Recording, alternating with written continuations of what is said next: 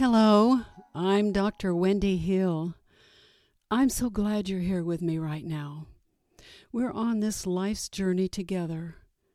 The way I see it is you and I are a team, and together we can explore the wonderful possibilities for personal and spiritual growth. I believe each of us has within the power to heal and to manifest the best and highest that is already within us. If you would like to have more direct contact with me, go to my website, wendyhill.com, and call, text, or email me. Let's keep taking this journey together. Welcome back to How to Be Happy with Dr. Wendy, and Felicia is again with us here today. Welcome, Felicia. Hi, Dr. Wendy. And you, we're going to talk about how to grow our well being muscle. Mm-hmm. So, what do you mean by that? This is a term that I absolutely love. I think that a lot of focus in the personal development world and healing and spiritual growth, growth and all of that is on um, how to heal our painful parts. And while that is a doorway and that is an important part of it, there's also this other end of the spectrum, which I feel like doesn't get discussed as much, which is growing our ability to feel good, to take in resource, to feel well being, and to stabilize that experience through our body, through our nervous system, so that we can then live from that place where it's safe to connect to others, where when we experience uh, emotional turmoil or emotional charge, instead of looping in it and going on and on and on in that experience, because we're resting in well being and we have that stabilized, we can feel the depth of that emotion, whether it's feels good or feels very uncomfortable and it can pass through us so that we can return so to home. Going back for just a minute, you used the word looping. Tell our listeners what you mean by looping. So when I think of looping, and there's different contexts that this can show up. It can be looping in an experience where you'll find yourself constantly repeating the same type of experience in your life. Like maybe you're always dating somebody who is an abusive partner. And no matter where you go, if you move cities, if you change everything, and somehow you get in the same relationship, that would be an example of looping in So, really, looping is just repeated patterns that are self defeating. Absolutely.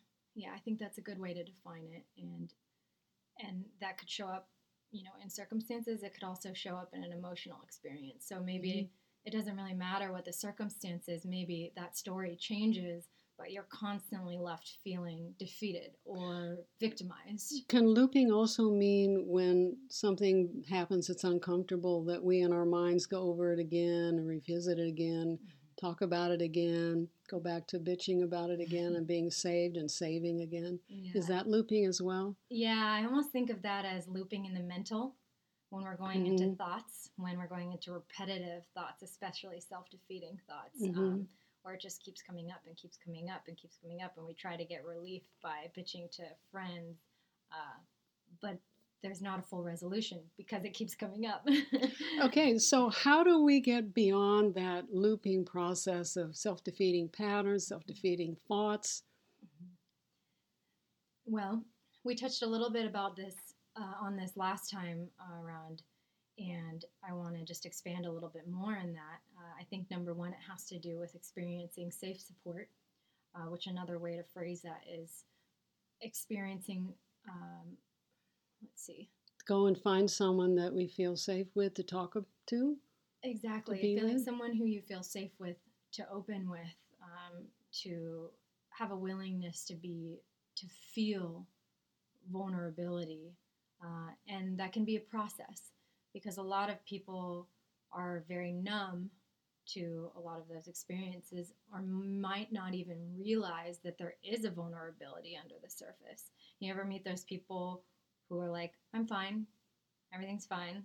You know, at a very young age, um, there is a aspect of the self, especially if there's been conflict in family, that you might call the guardian or the protector. that arises up, and that guardian or protector might be a tough guy, or it might be someone who's always happy, or it might be someone who's always defensive, it might be someone, a personality that develops within ourselves that prevents us from actually feeling the fragility and vulnerability of our ourselves in childhood. And that can become a pattern that comes grows right up into our adult experience. So when you're talking about most people uh, often have this i think of it in terms of that protective personality that that's emerged it's always some way but never really connected to one's mm-hmm. true self which often means being connected to one's original pain and you figure, you know, we call them protectors and protections for a reason, right? Yes. It's they, they helped us get through childhood. Yeah, Without them, us. we might not have made it. Mm-hmm.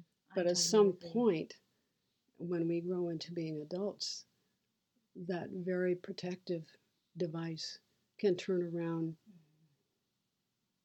and as some of my clients will say, bite us in the you know what. so. Yeah, it's actually protecting us from experiencing the fullness of life. Yes. So go tell us more about how we can develop that mm-hmm. well-being muscle. well, number 1 would be setting the intention to find somebody who is safe. Uh, and that involves discernment uh, and acknowledging that it's a process you know, if you consider that that protection developed over not necessarily one incident, but repeated incidents over and over and over again, it took time for that identity to come together, which contrast to that means that it may take time for it to come apart. Now, you're saying one of the, the most important keys here to developing that well being muscle is to find another person or a group that is holds you in, in accepting compassionate love. Mm-hmm. What if you can't find that? What if it's not available? What if for whatever mm-hmm. reason? Uh, I would say stop searching and just decide that there is a need that needs to be met and decide that it's going to and just drop the rest. Is it possible that there is within us already that individual may not be incarnate into a physical body that we can go visit, but that we can have within us this being that can uh, hold us in love and compassion. Internally. Internally. Yeah, I think. Almost through, uh, if we were to close our eyes in our imagination, that we could see mm-hmm. this perfect, gentle, accepting being standing before us, reflecting back to us, as you called it, mirroring back to us who we really are. That we, if we can't find that person in physical real life, is there a way we can find that within ourselves? Absolutely. And I think what you're pointing to is uh, what I've heard called the adult, like our internal adult. Uh, I call it the great loving wise self. Oh, I like that. It is the part of ourself yeah. that is great beyond and wise beyond our own understanding, mm-hmm. and it is unconditionally loving. I, I see the the adult self as that progression through childhood, through adolescence, into adult experience, but still holding within it the self core beliefs that were taken on in childhood and infancy. Mm-hmm. So the adult still has those those aspects, but the great loving wise self mm-hmm. that has none of that. It mm-hmm. has absolute wisdom and clarity mm-hmm. about who we are, and if we can find a way to visualize that, connect with it, see it, feel it, and be it, then perhaps if we can't find a real live breathing person that can hold us in that consciousness and that awareness, we can have that available to us mm-hmm. in the middle of the night mm-hmm. or whenever we need it. Yeah, and I, I think you're right. I think we all have that in us. I think there's not a person who doesn't. Uh, and it's a beautiful place to. But how many of us even have the thought that we could go within and find that place? Mm. And sometimes there's so much darkness that when we close our eyes and we want to go within, that all we see is that darkness or the pain or the, the restlessness that comes with wanting to avoid looking within the self. And oh, I can't, I can't meditate. I get so restless. I can't hold still that long. Uh, it's so human to be so busy and so restless as to avoid the self. But in if we get through that restlessness, then we can begin to see and get a hints, a hint about that great, loving, wise part of the self. Yeah.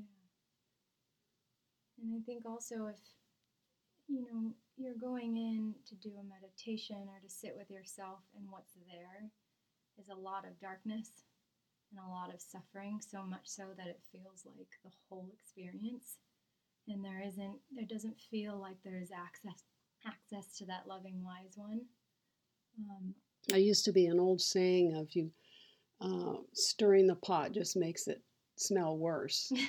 and it's like don't look inside yourself. You just it, there's you can't change the past. You can't change anything. Uh, some people have that attitude and feel like you know all we have is today and tomorrow. Let's not look at all that pain. Yeah. You know, I think what's been helpful for me is when I've felt very lost in something where it feels like it's just everything. Um, because I've I've started learning different tools that I can use. What's been helpful for me when that's something I'm just I'm it's my whole world and it doesn't feel like I can access this loving part of me. I have to remind myself that what I'm feeling it's almost like it's an old experience. Like there's a part of me that's taken over that feels like this is everything right now. And what it's highlighting is a part of me that actually was formed when I was younger. And so if I think about why it was formed, you know, there's an aspect of this that um, there wasn't something, there wasn't, I wasn't met in a certain way. And so there's a reason why it took over. And so what helps me is to come back to that idea and that what I'm needing in that moment is to feel safe enough to be able to step away from it. And Mhm. so while I couldn't maybe directly go to this wise part of myself, what I can do is notice that it's 2000, 2019. I'm sitting in a room. I'm actually safe in this moment. There's no threat to me in this moment. Bring yourself to the present moment as much Mhm. as you can and acknowledge, even though it sounds so simple and logical, but if you can actually acknowledge to yourself in some way that in this present moment, whatever happened in the past isn't happening in this moment Mhm. it helps to provide some space from the experience. And from there, there might be enough space to access that wise part of you. You know, I think that um, what you were talking about in previous podcasts about finding a mentor, I think that at some point we all need to be in the presence of a loving individual that accepts us fully. And even in our darkest moment, and crying, sobbing, whatever, um, that that can open the door for us to find that great, loving, wise part of ourselves, so that we are not dependent on that mentor. Mm-hmm. That we have the mentor within us, and that's the muscle that I think needs to be developed within each of us. Mm-hmm. We were talking before about uh, several people that um, I've talked in previous podcasts who took care of parents who were uh, abusive and they lost their self esteem.